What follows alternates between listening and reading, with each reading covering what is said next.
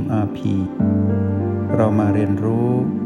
การมีสติกับ Master T ที่นี่ทุกวันหลังจากที่เราได้รู้แล้วว่าผู้ที่ต้องการความช่วยเหลือในเรื่องของสุขภาพทางกายมีหลายๆเรื่องราวไม่ว่าจะเป็นผู้ที่มีอายุมากแล้วเป็นผู้ที่นอนป่วยอยู่หรือผู้ที่พิการผู้ที่ต้องนั่งรถเข็นผู้ที่กำลังต้องการการดูแลเป็นพิเศษจากคนรอบตัวหรือแม้แต่ต้องได้รับการรักษากายภาพบำบัดเราเรียกคนที่ต้องการความช่วยเหลือเหล่านี้ว่าจิตผู้มาครองกายแต่กายนี้ไม่สมดุลเนาะอีกกลุ่มหนึ่งก็คือผู้การุณก็คือผู้ที่ทำหน้าที่ดูแลช่วยเหลือและมีปฏิสัมพันธ์โดยตรงมีผลโดยตรงต่อผู้ที่ต้องการความช่วยเหลือนั้นแล้วก็อีกกลุ่มหนึ่งก็คือผู้กตัญญูที่ต้องคอยทำหน้าที่กตัญญูให้สำเร็จแล้วก็เป็นธรรมทูตในการเชื่อมสัมพันธไมตรีระหว่างผู้การุณกับผู้ที่กำลังต้องการความช่วยเหลือนั้นสามกลุ่มชีวิตที่เกี่ยวข้องกันนั้นมาสติคิดว่าพวกเรานั้นมองเห็นว่าหากเราเป็นใครคนใดคนหนึ่งในสามกลุ่มนี้เราจะรู้ว่าเรานั้นต้องการอะไรหากเราวันหนึ่งเราต้องเป็นผู้ที่ต้องการความช่วยเหลือเราย่อมรู้ดีว่าเราปรารถนาใครบ้างที่จะต้องมาช่วยเหลือเราหากเราเป็นผู้การุณที่ต้อง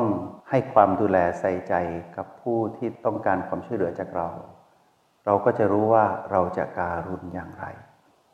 หากเราเป็นผู้ที่กตัญญูเราต้องรู้วิธีกตัญญูให้สำเร็จเราจะเป็นใครก็ได้ในสามกลุ่มนี้เป็นไปได้เสมอเพราะชีวิตทางกายนั้นที่สุดแล้วเดินทางไปถึงจุดที่ต้องทรุดโทรมบ้านหลังนี้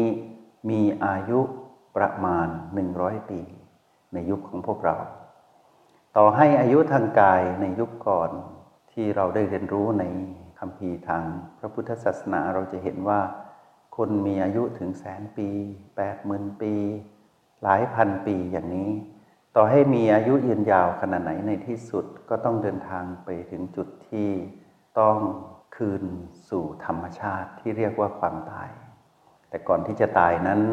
ก็จะมีเรื่องราวของความเจ็บป่วยหรือกายที่ไม่สมดุลในการดำรงชีวิตทางกายที่มีข้อจำกัดก็คือเวลาที่ต้องกำหนดไว้ว่าเมื่อถึงเวลานี้กายนี้ต้องคืนก้อนธาตุที่ประกอบกันนั้นคืนสู่ธรรมชาติไปในเมื่อเรารู้ว่าเราผู้อยู่ในทั้งสามกลุ่มนี้ต่างมาครองกายมนุษย์เหมือนกันหมดจิตวิญญาณผู้มาครองกายมนุษย์นี้ต้องอาศัยสิ่งที่ตนเองครองอยู่นี่แหละคือบ้านมาเป็นเครื่องมือในการพัฒนาตนเองให้เป็นจิตมนุษย์จริงๆเป็นจิตวิญญาณผู้ประเสริฐสามารถทำหน้าที่ของตนได้อย่างอุดมสมบูรณ์ไปด้วยทรัพย์ภายในที่เรียกว่าอริยทรัพย์เป็นเรื่องราวของการสร้างเหตุก็คือเป็นผู้มีสติเสวยผลที่อยู่ใกล้เป็นผู้ที่สามารถตื่นรู้เห็นตามความเป็นจริงในสิ่งที่ปรากฏเฉพาะหน้าเรียกว่ามีภูมิปัญญารู้แจ้งแล้วที่สุดนั้นก็พัฒนาตนเองถึงจุดที่เรียกว่าเป็นผู้รู้แจ้งที่ไม่หวนกลับมาเรียนรู้ซ้ำแล้วซ้ำอีกในการเวียนว่ายแต่เกิดที่ต้องไปครองกายอื่นๆหรือเปลี่ยนกายแล้วเปลี่ยนกายเล่าจนกระทั่งไม่รู้ว่าชีวิตนั้นจะสิ้นสุดเมื่อไหร่ในการเรียนรู้ในเส้นทางเดินนี้แต่ในที่สุดนักเรียนในห้องเรียนในมาพีในห้องนี้และทุกคนที่ฟังอยู่ที่ได้รับการแบ่งปันจากเพื่อนๆจากห้องเรียนห้องนี้ไปให้พวกเรารู้ว่าความเป็นมนุษย์นั้นสุดแสนประเสริฐแล้วได้อัตภาพคือกายมนุษย์ที่มีอายุพอสมควรนะถึงแม้ว่าจะประมาณ100ปีแต่มาสถีว่าเพียงพอต่อการที่จะทำให้พัฒนาตนเองก็คือจิตผู้มาครองกายนี้ให้ถึงจุดที่เรียกว่าค้นพบอริยทรัพย์ที่ยิ่งใหญ่ก็คือเป็นผู้รู้แจ้งได้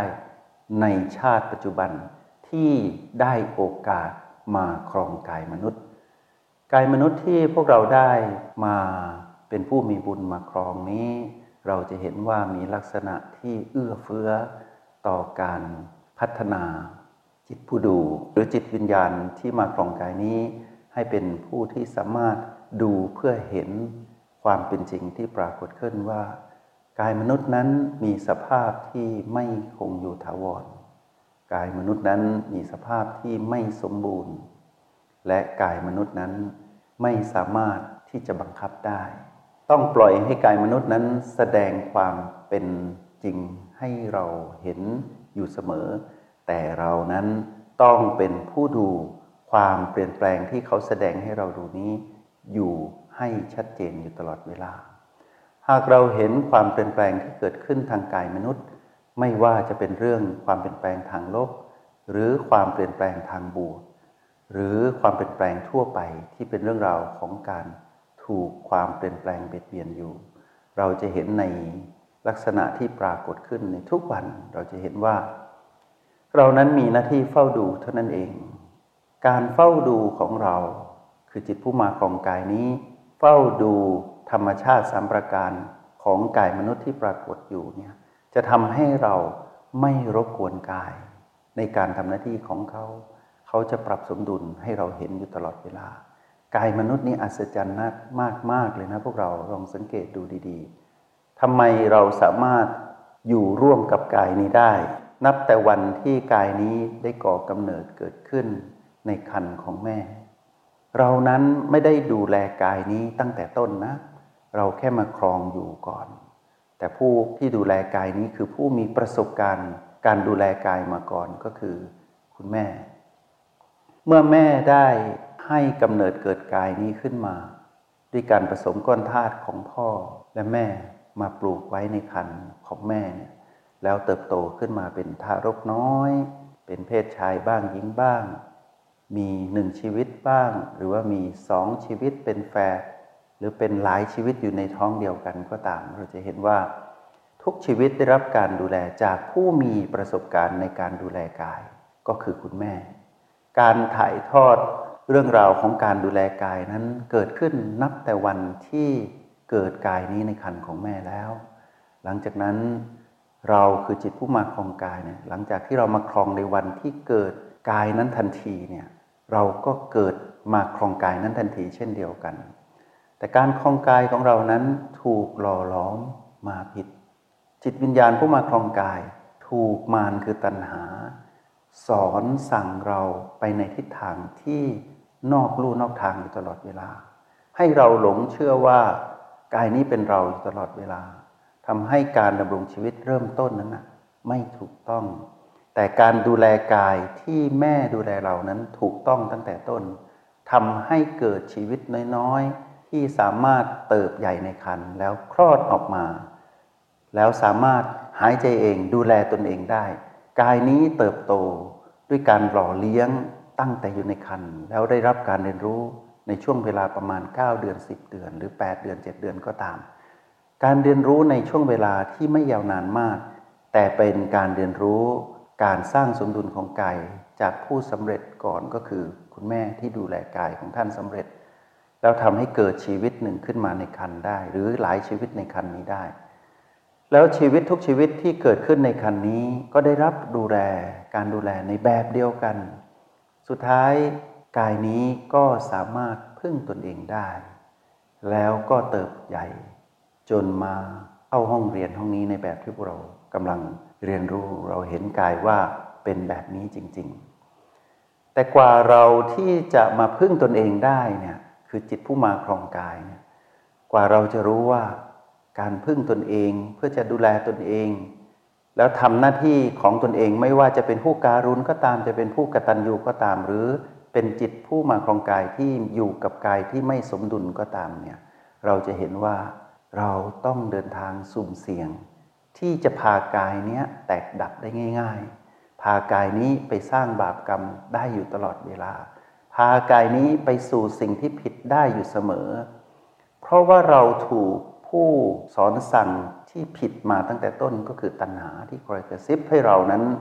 ทำหน้าที่ผิดเป็นผู้การุณก็ไม่เป็นผู้กตัญญูก็ไม่ถูกเป็นผู้มาครองกายที่ไม่สมดุลก็ไม่สามารถที่จะทำหน้าที่ตรงนั้นได้เราทำหน้าที่ผิดตลอดมาเพราะว่าเราไม่รู้ว่าเราจะทำถูกอย่างไรจนวันหนึ่งเราได้มีบุญสัมพันธ์กับพระโคตมะสัมมาสัมพุทธเจ้าที่สอนเรื่องการเจริญสติให้เกิดขึ้นทำให้ปลุกวิญญาณ